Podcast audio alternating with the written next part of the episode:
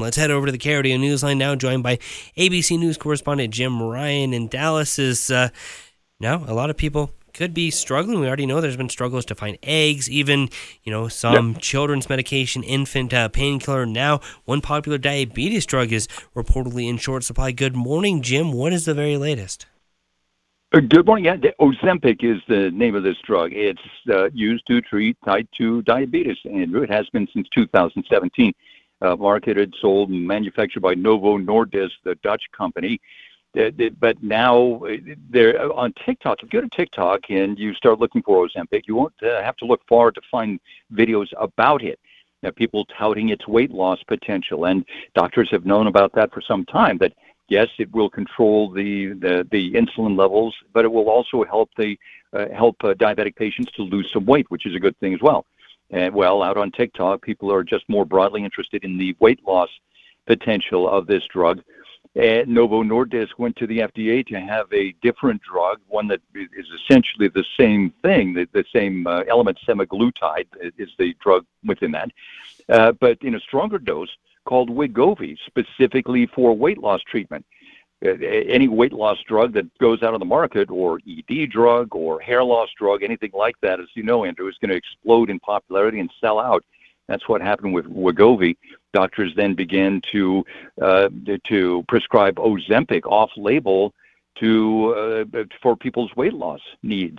So this has Novo Nordisk kind of uh, caught flat-footed. They're trying to keep up with the extreme demand. In a lot of cases, people can't get their diabetes drugs. Right, for their legitimate diabetes.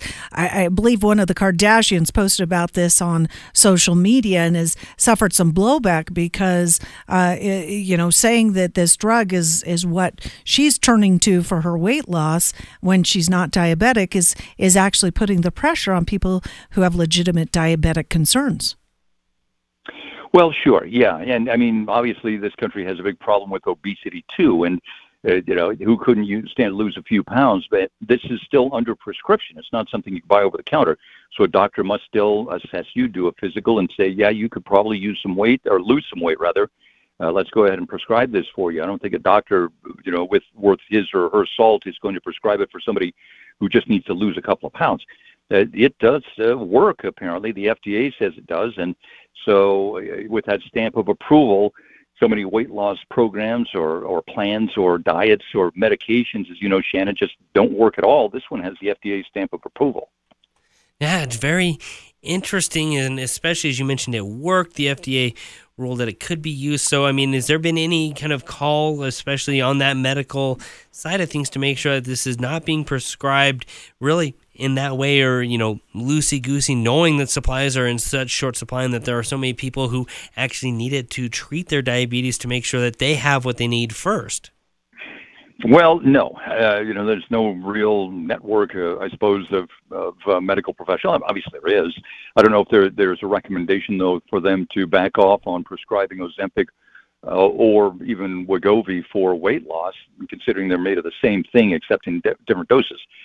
So it's sort of up to every physician out there who's working either, uh, you know, as an endocrinologist or a diet professional to make the best judgment. Uh, Novo Nordisk, in the meantime, is trying to ramp up its production to meet this added demand for both of these drugs and hopes to have this kind of sorted out by the end of the month. All right, Jim Ryan, thank you for that report. We Thanks, appreciate Janet. it.